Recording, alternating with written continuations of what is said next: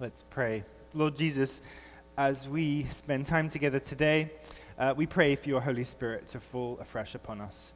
I pray for the words I speak. I pray for us as we hear and listen, that we would hear what it is that you are saying through these words to each of us.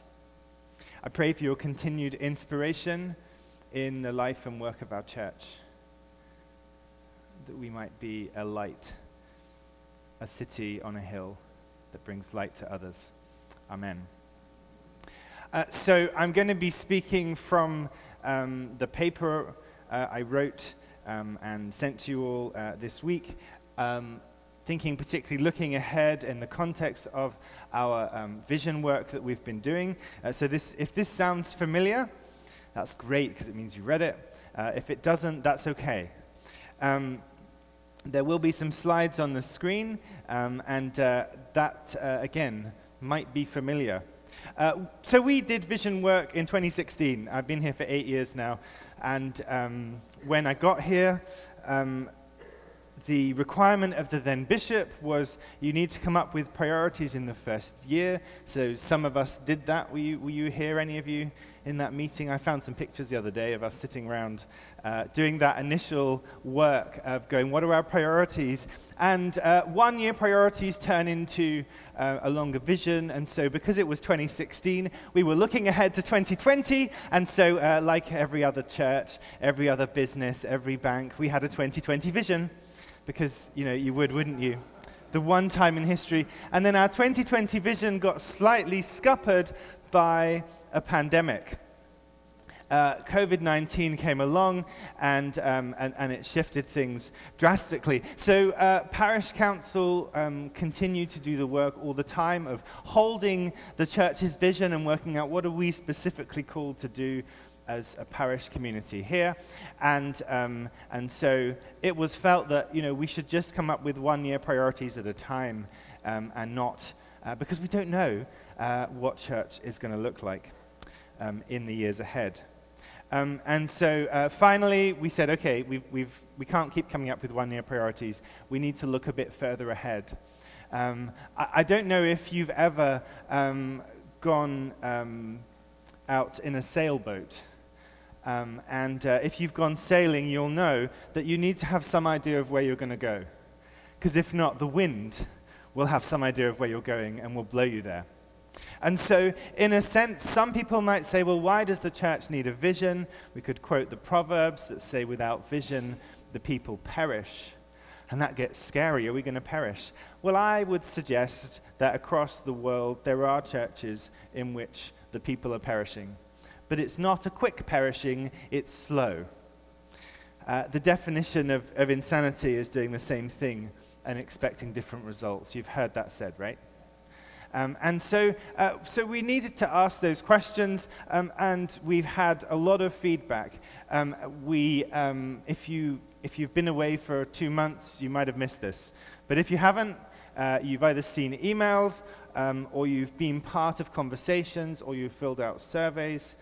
Um, and the way the Anglican Church works is that uh, they um, give me the task of pulling together, uh, in a sense, um, what the vision is, because I'm the one that's going to have to um, be the, the under shepherd who helps uh, bring it about. Uh, not on my own, but I am here to, to lead the parish. So, in a sense, you will do all the conversation, all the fun stuff, and, uh, and then tell me everything you think and then my head has just been buzzing for about the last month as I've been hearing so many ideas, good ideas, and yet somehow we need a document. We need to know uh, what are we going to put on paper. And so I've done my best, best to be both as specific and as vague as possible. Did you get that when you read it? There are some specific things, but there is sufficient space and vagueness um, that allows for the Holy Spirit to work, that allows for society to change around us, that allows for parish council to hold the vision year by year and go, okay, how are we going to tweak that this year? And speaking of tweaking, that was one of the things we heard loud and clear from many of the, the focus groups and the life groups that met. They said, we don't want drastic change. We want things to change a little bit. We want to sharpen the saw, you've read The Seven Habits of Highly Effective People. We want to sharpen the saw, uh, but we don't want to go and buy a load of new saws. So, that is why what you see in front of you looks rather similar to what was there before. I didn't delete the document and start a new one. Uh, based on feedback, it's been edited and tweaked, and some words have been changed. There are no perfect words. Um, but that's my way of introduction um, as to how we've got. Um, so, this does not tell us everything that we are going to be doing in the next two, five, or ten years. It just sets out a kind of general roadmap. We begin with a belief statement, which is important in any organization, but especially for the church. There's two Bible verses uh, that we often say. John 3:16. Someone want to recite that?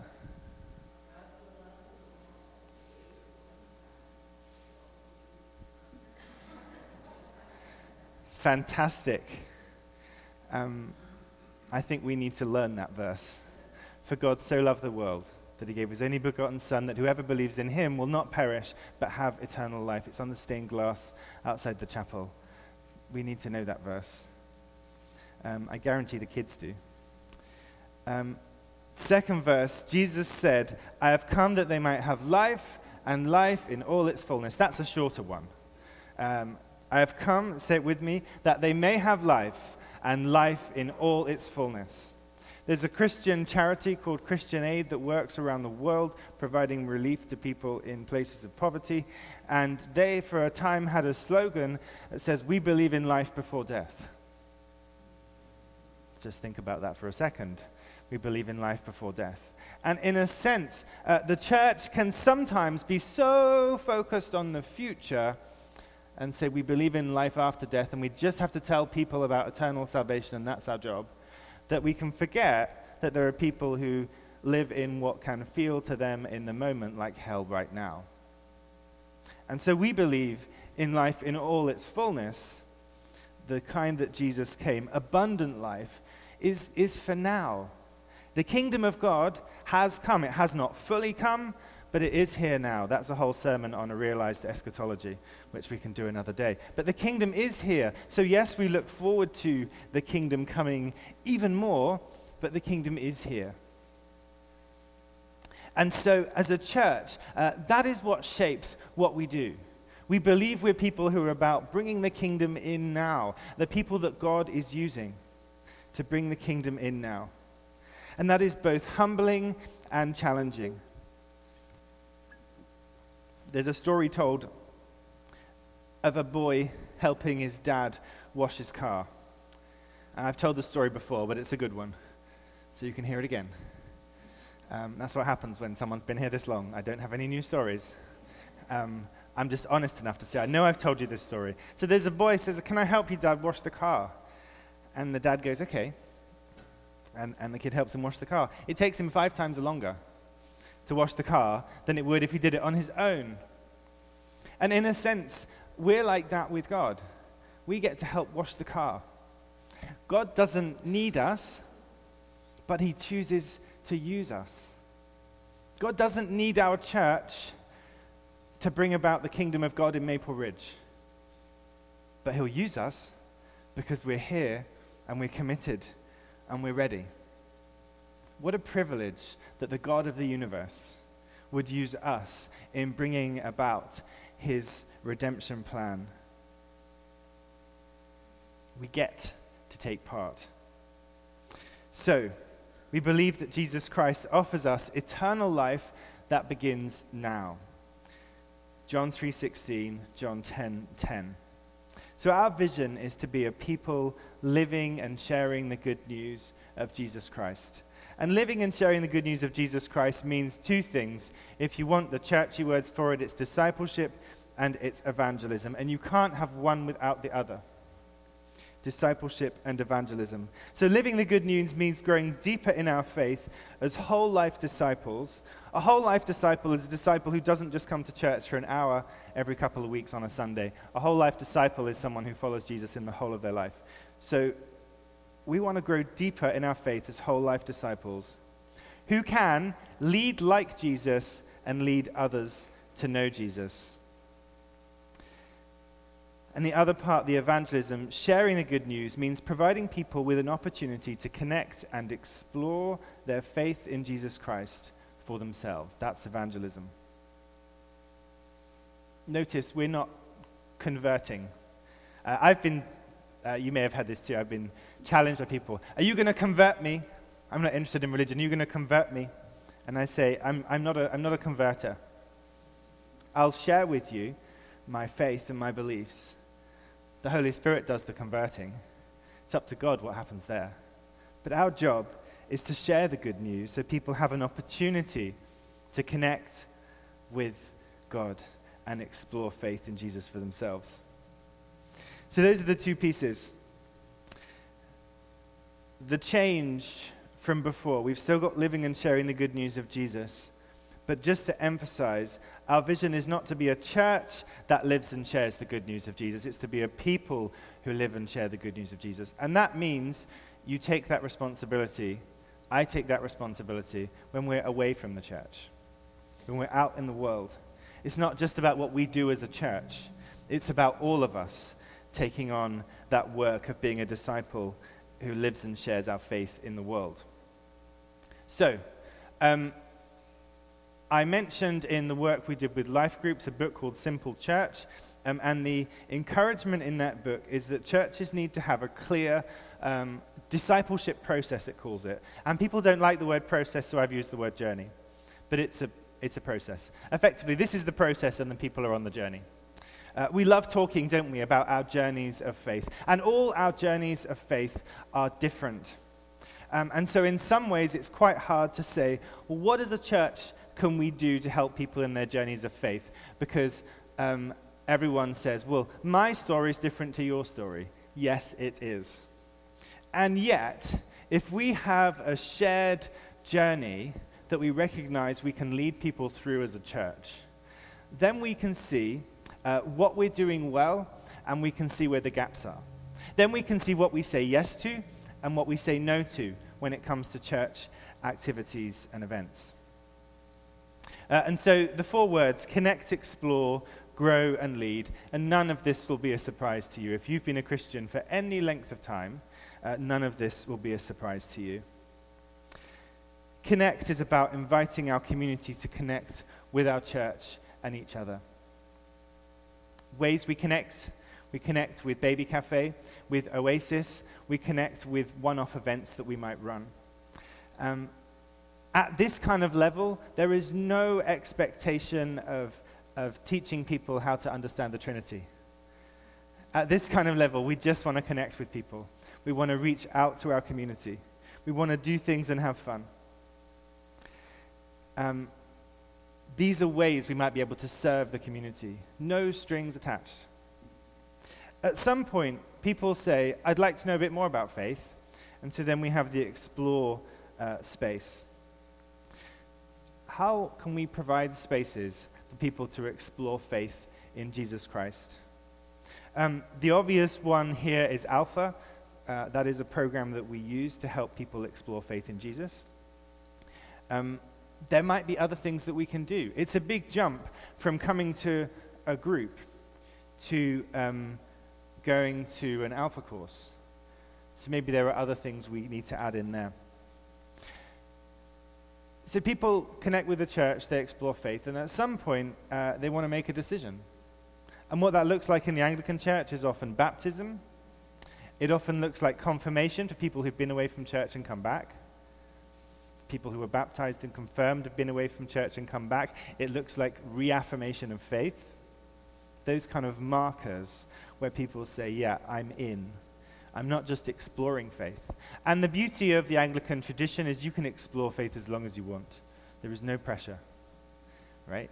So people can sit in that place of exploring faith. You can come to church and say, I'm still exploring faith. I'm not sure what I think. That is okay. Uh, but at some point, we make a decision, and we mark that in the church with baptism, with confirmation, with reaffirmation. Um, and then we have the grow phase. The grow phase is, is a big one The grow phase is how we grow deeper as disciples, which we do in Sundays through worship, which we do in prayer, which we do in life groups, and, and all the things you know. I'm not going to talk too much about grow because um, it's quite obvious um, that that is the, the bulk of what we do as the church. And then the fourth phrase on the previous slide um, is, um, is lead. One of the things that came up strongly in the vision work is we need people who can step in and take leadership roles. We need people who are willing to serve. We need people who are going to be leaders in their faith. Now, I recognize that the word leaders is always contentious because somebody will put their hand up and say, But I'm not a leader. Do I get to do this? Yes, I'm sorry, you do not get out of it. Being a leader means someone who can um, lead other people to Jesus. Being a leader means someone who will step up and say, Yeah, you know what? I'd love to learn how to use the dishwasher and wash the dishes. That is a great way you could show leadership. Being a leader is someone who can um, step in and have a conversation with someone about faith. Now, wouldn't it be cool if there were one or two of you who, in your leadership, were interested in exploring ordination in the Anglican Church? And, you know, maybe uh, all this goes there, and for a couple of people, uh, that's where it is. But for most people, it's not going to be ordination, and you do not get out of it. For the church to go forward, we need to develop and grow leaders. Being a leader means if you're thinking, well, I'm too old to do any of that, if you say that, I challenge you to find somebody who you can mentor who's younger than you. And by mentor, I don't mean give them your years of advice and wisdom. You can do that really subtly if you're careful. But I mean walk alongside them and say, yeah, I get it, that's hard. It's hard being a parent. It's hard being a dad. It's hard being a mum. And just be there. That is a way that you can lead, whatever age and stage of life you're in. So these are the kind of things that come under, um, under that part. Um, in putting this together, it becomes really obvious where the gaps are. And it's almost like we need stepping stones to help people get from one to the next. More stepping stones to get from connecting with the church to exploring faith. More stepping stones from exploring faith to taking the jump to baptism and, and being a full part of the church. More stepping stones to, to gently get people in towards leading. Um, so there is much work to do. So on the next slide, there's five things. You've seen these before worship, serve, life group, give, and go. And um, the general sense is, you know, that's pretty good. Uh, so that's still there. So I'm not going to talk about that. Um, and um, in the midst of the Connect, Explore, Grow, and Lead, I put in the report different things we could do under those areas, ways we can serve our city. And I think the, the beauty of the process is that that can be, um, we can be really explicitly clear about what we're doing. If you come to a group that's intention is just to connect with people, you can expect that you are not going to get an epic 30 minute sermon from me. Right? If you come to a group that's about exploring faith, then maybe we have a bit more content there. And um, so I think it really helps us in terms of seeing where these things land. Um, the danger of the church um, is that we become older and smaller and more inward focused. And you don't need to look far to see places where that happens. But looking inward is much easier than looking outward. And um, yeah. Uh, Archbishop William Temple in the 1800s said the church is the only membership organization that exists for the benefit of its non members. Another quote you've heard before. So, how do we serve our city? There are all sorts of ways. Um, I think there are about 100. I joked we get 100 ideas. I think we did. uh, get so many different things. Uh, the, the Connect, Explore, Grow, and Lead gives us a framework to see how we can do that as we are about making disciples. And recognizing that there's some things that we will do as a whole church community, and other things where, as a disciple who leads, you will lead in the business sphere, you will lead in the non profit sphere, you will lead in the community sphere. Um, at the bottom of the diagram, there are a few things we put on there just because they're important um, that, that came up that we didn't want to lose. Um, two of the things we did lose was innovation and excellence because that came up as people thinking, well, we don't really love those things. Um, but if you want to completely lose innovation and excellence, then go find a new priest um, because that's kind of my DNA is we want to try things. We want to innovate. So I, I, don't think it's we wanted to lose those things. We just struggle with the words. And likewise with excellence, uh, it took me about six hours to do this diagram and make it look neat. And it's not perfect. It's not excellence, but I did my best. Uh, but this is what excellence looks like. It's going, how can we communicate out these things as best we can? Um, we recognize we're never going to be perfect. So somehow, uh, they're not on there, but I don't think we should lose those things completely. But we did put up the Bible, prayer, and the Holy Spirit um, because these things aren't obvious for Anglican churches, and we're an Anglican church. So uh, it, it's important to say um, that we value the Bible, that we're a community of, prayer. Um, again, it sounds obvious, but if it's not on there at all, um, that could get missed. Um, the Holy Spirit, um, it was raised, well, there's, there's three parts of the Trinity, that's just one um, yes, um, the Holy Spirit in this context is, is there to say that we value the Spirit as living and active and at work today um, in, in the life of our church. Um, lots of people talk about the Holy Spirit, but then they don't spend any time waiting on the Spirit, for example.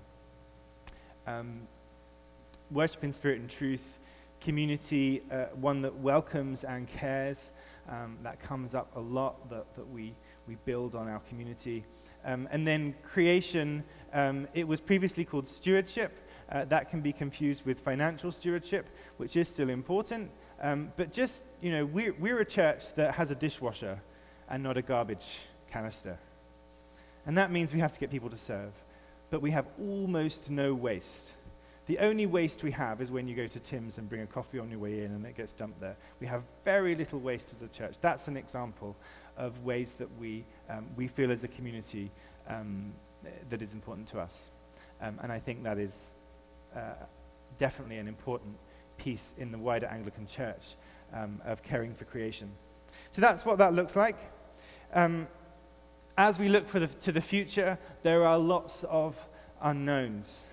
Churches around the diocese are being assessed to see whether they could knock them down and build condos and then put a church space in there.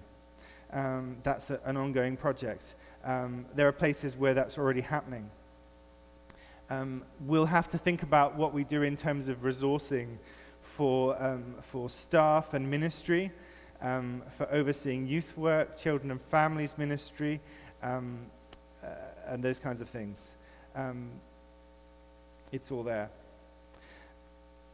I think as we look ahead, um, we do have an opportunity. There are not a lot of Anglican churches in BC that are um, operating themselves in the kind of way that we are, worshipping in the kind of way that we do. Um, and often people will ask me the question, you know, why, why is it that things are going, uh, are looking better at St. George's? And I think, you know, we know the answers. Uh, we have over these years uh, together stepped out and made changes in boldness and in faith. Um, and we see the fruit of that. And it's not a quick thing, uh, it's a long thing, it's, it's a long term um, process. The biggest shift that I think we've made in this work is the shift from saying we want to be a church that fills the building, that has, you know, two or three hundred people coming, saying we want to be a church that focuses on the process, the journey of making disciples. Because if we focus on the process, the journey of making disciples, then we'll fill the church. But in the event that we don't fill the church, and there's still only 80 of us or 100 of us, we haven't failed. We haven't failed. The most important thing is the process. Because through the process of, um, of helping people on their discipleship journey to connect, to explore, to grow, and to lead, maybe people come here and they're at St. George's for two or three years and then they move to the interior or they move to Ontario or they move to the island. In that time, we together can be a place that has equipped people to go and serve in the wider church.